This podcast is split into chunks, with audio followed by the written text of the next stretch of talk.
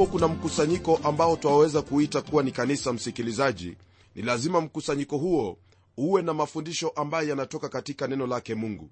Hilo ndilo ambalo twaliona kwenye kile kitabu cha matendo ya mitume sura ya pili aya ya 42 ambayo yasema hivi. Wakawa wakidumu katika fundisho la mitume na katika ushirika na katika kuumega mkate na katika kusali. Ndugu msikilizaji haijalishi ni jinsi gani ambavyo waweza kuona mambo yanatendeka katika sehemu fulani ambayo watu wamekusanyika lakini kile ambacho chajalisha sana au jambo ambalo ni la muhimu kabisa ni kuhusu huo ujumbe ambao watoka kwenye madhabahu ndio ambao utakwambia iwapo mkusanyiko huo ni mkusanyiko wa watu wa mungu au kanisa kama vile neno la mungu linavyotajia hapa au kama vile paulo alivyoelewa kuhusu kanisa jambo lingine pia ambalo ni lazima lijitokeze ili kuonyesha kwamba kwa hakika hii ni kanisa ni hayo matendo ambayo watu hawa watakuwa wakiyatenda. Maana neno la mungu linapohubiriwa neno hilo lahubiriwa ili kwamba watu walitende sio kulisikia tu. Ndiposa kristo alisema kwamba wamebarikiwa ni wale ambao wanalitenda neno na sio wale tu husikia neno hilo. Hili ndilo ambalo tutakuwa tukitazama kwenye somo letu la leo ambalo latoka kwenye hiki kitabu cha tito sura ya pili. Aya ya kwanza yanena maneno yafuatayo. Lakini wewe nena mambo yapasayo mafundisho yenye uzima. Msikilizaji jambo la kwanza ambalo lilikuwa la muhimu sana katika kanisa la kwanza au kanisa la mitume ni kuhusu mafundisho. Tunaposoma haya ambayo mitume waliandika ningependa ufahamu kwamba hayo ndiyo mafundisho ambayo mitume waliwafunza waumini wakati ule. Kwa hivyo ndugu yangu iwapo wewe ni mchungaji au wewe ni mshirika ni lazima wewe mwenyewe uchukue muda wako na kuweza kuangalia neno la mungu kulisoma na kutafuta kulielewa. Kusudi langu kwa kusema hivyo ni kwa kuwa iwapo wewe utapokea tu maneno ya watu au kuyasikia mahubiri yoyote yale na kuyapokea tu hivyo bila ya kuangalia neno lake mungu waweza kujipata kwamba umedanganyika. Ndiposa neno la mungu latuambia katika kitabu cha matendo kwamba wale wayahudi waliokuwa berea walikuwa ni wenye busara. Maana wao walimsikia paulo lakini hawakukimbilia tu maneno ambayo paulo alikuwa akiyahubiri. La hasha! Kile walichokifanya ni kwamba walirudi katika maandiko na kuchunguza iwapo yale ambayo paulo alikuwa akiyasema yalikuwa ni haki na hakika. Msikilizaji wangu ningekuomba pia wewe nawe uwe kama hao watu wa berea. Usikubali tu maneno yote bali wewe chunguza maandiko kusudi uwe na uhakika ya kile ambacho unakiamini.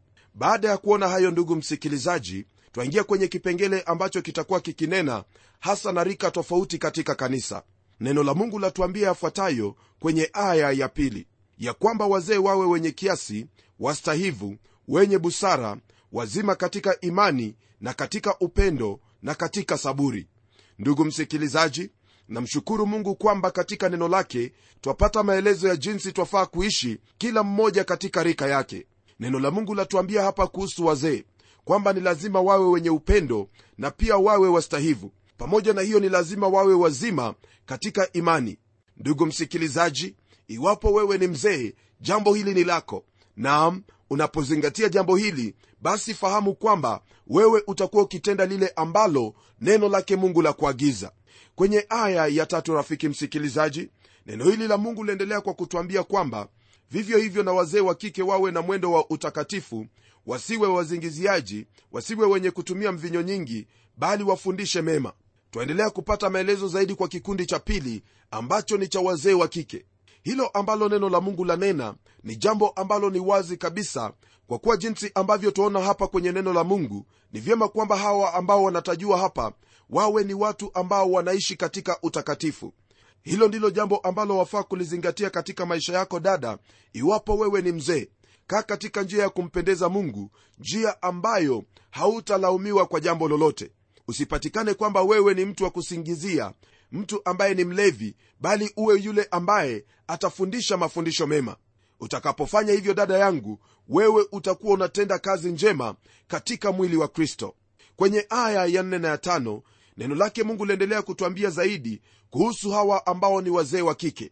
Nalo neno latwambia hivi ili wawatie wanawake vijana akili wawapende waume zao na kuwapenda watoto wao na kuwa wenye kiasi kuwa safi kufanya kazi nyumbani mwao kuwa wema kuwatii waume zao wenyewe ili neno la mungu lisitukanwe jambo hili ambalo twalisoma hapa msikilizaji ni jambo ambalo kwa sasa hivi lapiganiwa sana katika sehemu tofauti. Ila neno la mungu latuambia kuwa wajibu wa kwanza wa mke ni pale nyumbani.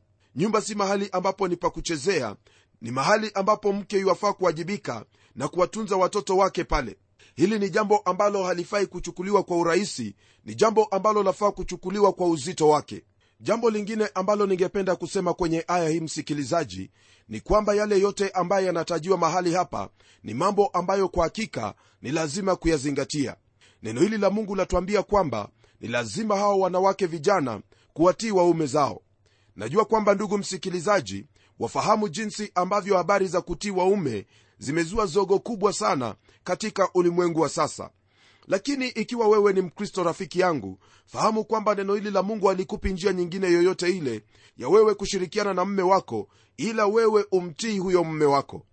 Neno la mungu linaponena habari za kumtii mme wako haina maana kwamba wewe ni mtumwa bali mungu amekuumba ili wewe uishi katika utii kwa mme wako fahamu kwamba watu wengi wamekosa kuelewa sehemu hii na hiyo imesababisha nyumba nyingi kuvunjika kwa kuwa mwanamke anataka kuwa kichwa cha nyumba na hali neno la mungu lasema waziwazi kwamba mme ndiye kichwa cha nyumba na mwanamke ndiye msaidizi wake. Kwa hivyo kila mmoja anapochukua sehemu yake na kutekeleza wajibu jinsi ambavyo ameumbwa hatutakuwa na shida yoyote katika nyumba.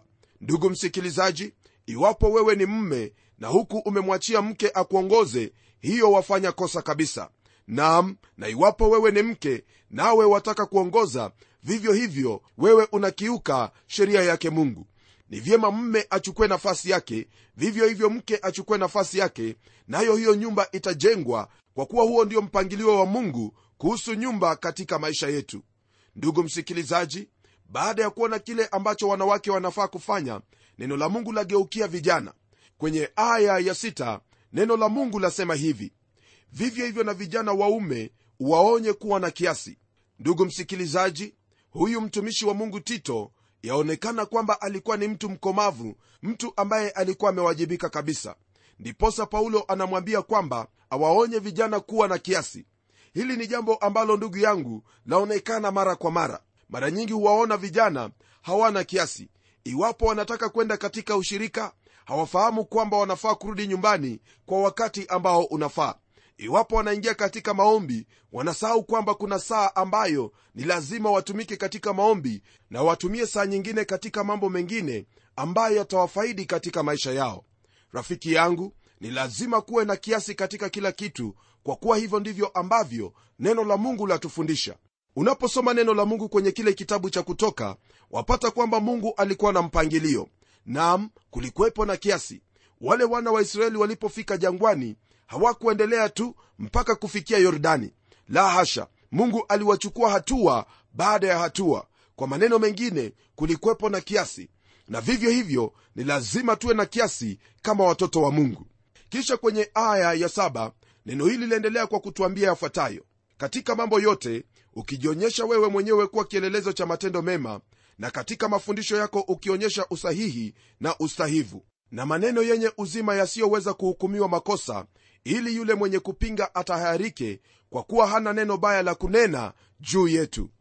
Ndugu msikilizaji paulo anamgeukia huyu mhubiri chipukizi akimwambia kwamba ni lazima awe kielelezo kwa vijana wenzake. Jambo hili siyo kwa wahubiri tu bali ni kwa kila mtoto wa mungu. Naam ni lazima katika maneno yake aonyeshe ustahivu na usahihi.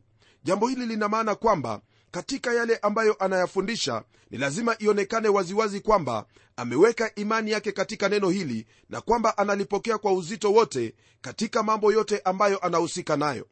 Ndugu msikilizaji najua kwamba jambo hili si rahisi lakini kile ambacho kipo ni kwamba hili ni jambo ambalo lawezekana. Tunaposoma kile kitabu cha wakolosai sura ile ya tatu aya ya 16 neno lake bwana latuambia hivi neno la kristo likae kwa wingi ndani yenu katika hekima yote mkifundishana na kuonyana kwa zaburi na nyimbo na tenzi za rohoni huku mkimwimbia mungu kwa neema mioyoni mwenu. Ndugu msikilizaji andiko hili kwenye hiki kitabu cha wathesalonike ni andiko ambalo latusaidia kufahamu kwamba twaweza kunena mambo ambayo hayawezi yakapatikana na kosa lolote lile. Utakapoweka neno la mungu katika moyo wako basi yale yatakayotoka ndani yako yatakuwa ni maneno ambayo ni sahihi maneno ambayo yanaonyesha ustahivu maneno ambayo hayawezi kuhukumiwa. Kwa hivyo hili ni jambo ambalo lawezekana kabisa. Kwenye aya ya tisa, paulo anageukia kikundi kingine ambacho ni cha watumwa. Nalo neno la mungu lasema hivi kwenye aya hii. Watumwa na wawatii bwana zao wakiwapendeza katika mambo yote wasiwe wenye kujibu. Msikilizaji wakati huu ambapo paulo alikuwa akiandika maandiko haya kulikuwepo na watumwa siku hizo. Naam wengi wa hawa watumwa walimgeukia bwana na mengi ya mahitaji yao injili yake bwana ilikutana nayo. Kwa kunena kwamba wawe watii kwa bwana zao wakiwapendeza katika mambo yote hii ina maana ya utii na kupenda kazi ambayo wanaifanya. Msikilizaji yeyote ambaye ni mkristo na yu kazini ni lazima aweke moyo wake katika kazi hiyo au sivyo aondoke katika kazi hiyo. Iwapo unafanya kazi mahali popote ni lazima ndugu yangu hasa wewe uliye mkristo kuonyesha utii na usiwe mtu wa kujibujibu. Naam waweza kuniambia kwamba kila mara huyu mkubwa wangu ananisumbua. Ni kweli ndiyo lakini iwapo utajitia katika maombi na kutafuta ushauri kutoka kwenye neno la mungu au kutoka kwenye biblia au kutoka kwa watumishi wa mungu utapata njia ambayo itakufaa wewe kuhusiana na yule bwana wako ambaye anakusumbua. Msikilizaji hakuna jambo ambalo ni gumu kwake mungu kwa kuwa mungu anajua kwamba wewe u mahali pale na kwamba mkubwa wako au bwana wako yu jinsi alivyo na mungu ni mwenye haki naye atakusaidia hapo ulipo. Isitoshe rafiki yangu wajuaje kwamba mungu amekutuma mahali pale ili kwamba katika maisha yako yule bwana wako asiyeamini afahamu kwamba kuna kristo anayeokoa? Kwa hivyo muulize mungu akupe uvumilivu na pamoja na hiyo kutafuta ushairi toka kwenye neno la mungu na pia kutoka kwa watumishi wa mungu ili ujue jinsi ambavyo utaendelea kuhusiana na huyo ambaye ni mwajiri wako nami naamini kwamba utakapofanya hivyo mungu atakupa njia na atafanya njia mahali ambapo hakuna njia. Msikilizaji tukigeukia kwenye aya ya kumi, neno la mungu liendelea kwa kutwambia yafuatayo. Wasiwe waibaji bali waonyeshe uaminifu mwema wote ili wayapambe mafundisho ya mwokozi wetu mungu katika mambo yote. Ndugu msikilizaji hilo ni jambo ambalo ni wazi kabisa jambo ambalo nasikitika kwamba wengi wa wakristo wanajipata kwamba wamekuwa wezi sio wezi wa pesa ingawaje wengine wamepatikana kuwa wameiba fedha lakini wezi wa masaa ya bwana zao. Ndugu yangu jambo hilo ambalo unalifanya siyo jambo ambalo lapamba mafundisho ya mungu wetu ni jambo ambalo laleta aibu katika mafundisho ya mungu wetu. Ni lazima uwe mwaminifu katika masaa ambayo wafaa kuyafanya mahali hapo ambapo umeajiriwa. Ni lazima pia uonyeshe uaminifu wote katika kila jambo ambalo unalifanya msikilizaji. Ndugu yangu neno hili la mungu latuambia kwamba iwapo wewe utafanya mambo yale yani usiwe mwizi kwa njia yoyote ile bali katika mambo yote uwe ni mwaminifu wewe utakuwa unapamba mafundisho ya mwokozi wetu mungu katika mambo yote. Fahamu kwamba hili ndugu msikilizaji ni jambo ambalo lafaa kufanyika. Ndiposa yesu kristo alisema kwamba ni lazima matendo yetu mema yaonekane kwa ulimwengu wote ili baba wetu wa mbinguni atukuzwe kwayo. Nam najua kwamba wewe unataka kupamba mafundisho yake kristo na utafanya haya ambayo neno la mungu la kwambia tunapogeukia aya ya 11 ndugu msikilizaji twaingia kwenye kipengele ambacho chanena kuhusu neema. Neema hii ndiyo ambayo kanisa yafaa kuhubiri.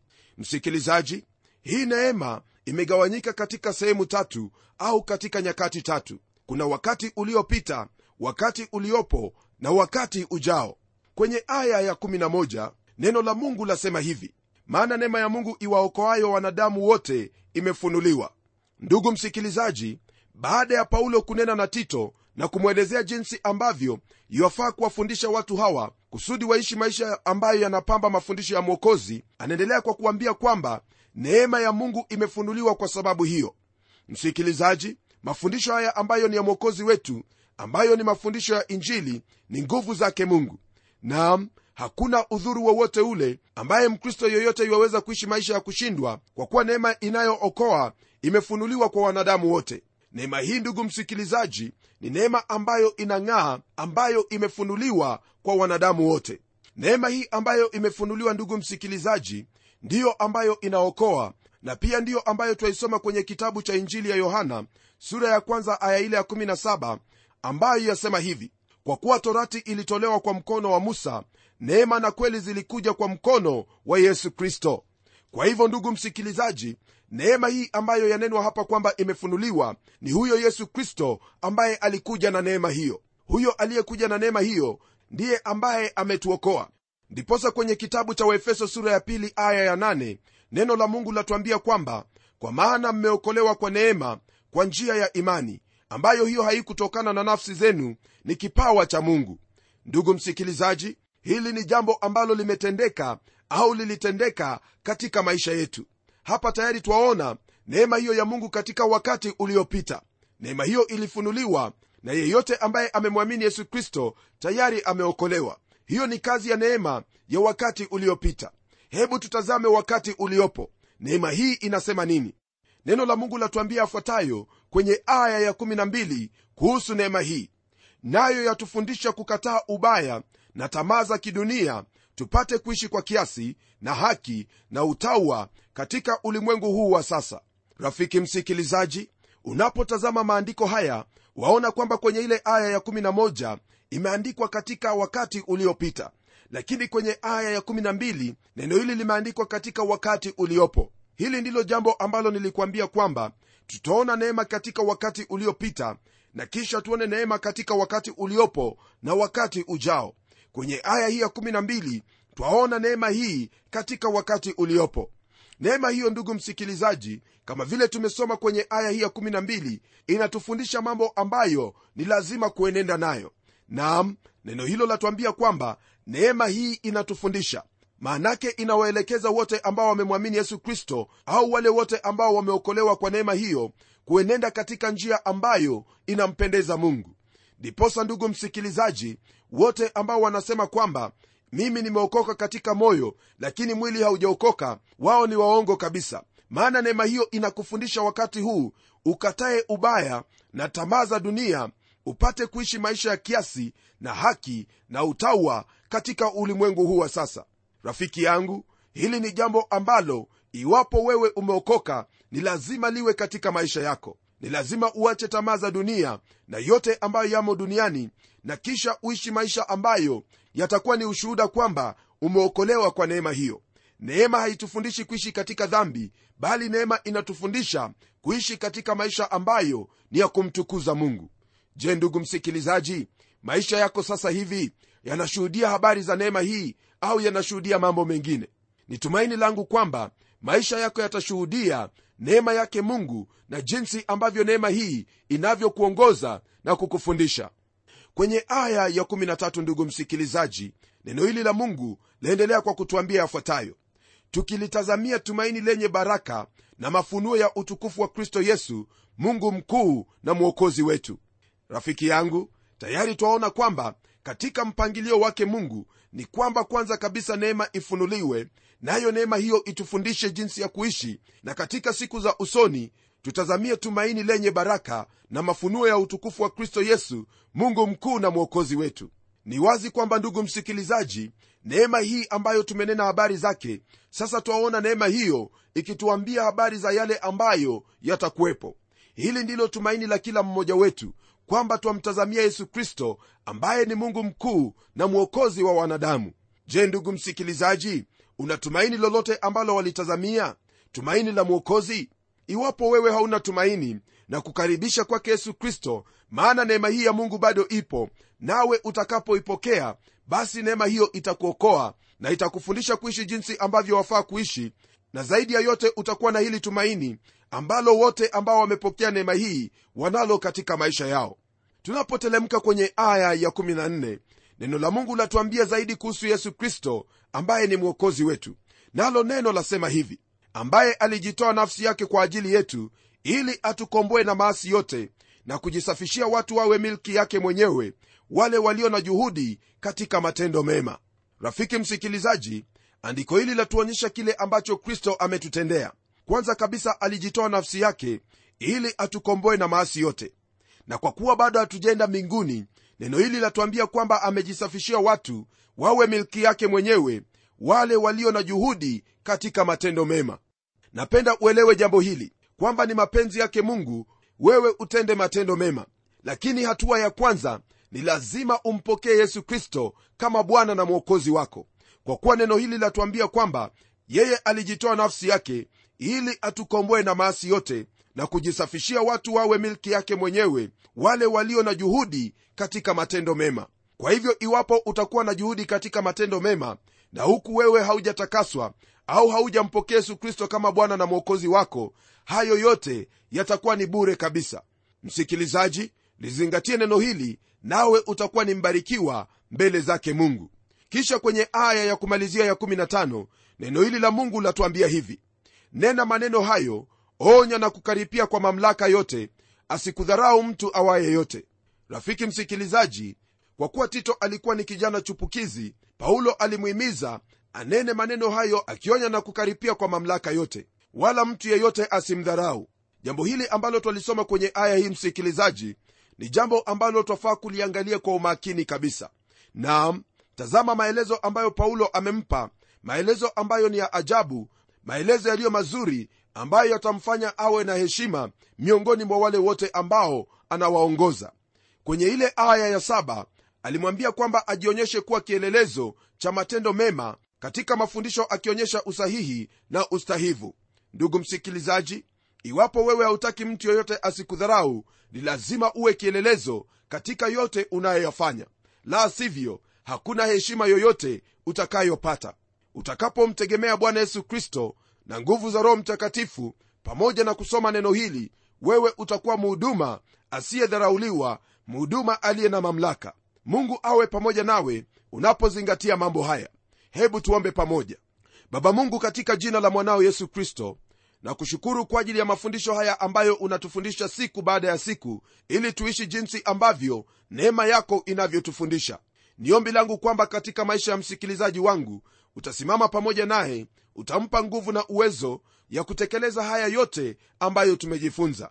Bwana najua kwamba yeyote anayekutegemea yeyote anayeliitia jina lako wewe utamsikia na utamjibu. Ni shauku la moyo wa msikilizaji wangu kwamba aishi maisha ambayo ni ya kukupendeza kwa kuwa bwana hivyo ndivyo ambavyo wewe unataka. Na kushukuru kwa kuwa najua kwamba umeyatenda hayo kwa utukufu wa jina lako maana nimeomba katika jina la yesu kristo aliye bwana na mwokozi wetu. Amen. Ndugu msikilizaji mungu awe pamoja nawe neema yake kristo iambatane nawe popote utakapokuwa. Nina ujasiri kukuhusu kwamba utakuwa kielelezo katika kila njia na kupamba mafundisho yake mungu wetu kwa njia ya maneno yako na matendo yako. Hadi kipindi kijacho mimi ni mchungaji wako jofre wanjala munialo na neno litaendelea